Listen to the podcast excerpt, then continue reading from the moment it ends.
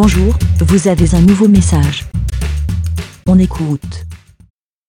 Salut les moutons, c'est Rémi, Rémi 2D. Euh, j'ai besoin de prendre la parole sur la vie des moutons parce que j'ai une question. Alors celles et ceux qui me, connaissent euh, savent que je suis en train de, développer, euh, de découvrir des milliers de films, des millions de films. Et arrive évidemment la question, je pense à ça parce que je suis dans une voiture, la question de furieux et rapide Fast and Furious. Alors, Fast and Furious, j'ai aucune envie de découvrir cette saga, ça ne me donne pas euh, envie, j'ai pas... En fait, j'ai un souci avec le, le, cinéma, c'est que j'aime... j'ai- Enfin, j'ai pas envie de perdre du temps sur certaines choses qui, je sais, ne vont pas m'intéresser. Et euh, Fast and Furious, j'ai vu quand j'étais enfant le numéro 2 au cinéma, j'avais trouvé nul à l'époque. Ça m'a jamais donné envie.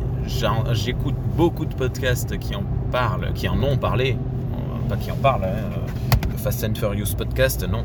Mais chaque podcast ciné qui en ont parlé à un moment de cette saga, euh, de ce qui en est dit ne me donne pas du tout envie. Alors on va me dire oui, il faut te faire ton propre avis. Bon, je suis pas trop d'accord avec ça. Mais bon, ça c'est c'est moi que ça regarde, c'est pas la peine de me le dire.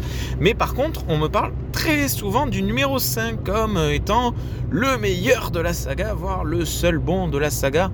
Et je pose une question sur la vie des moutons parce que je sais qu'il sera écouté et partagé par euh, beaucoup de personnes différentes.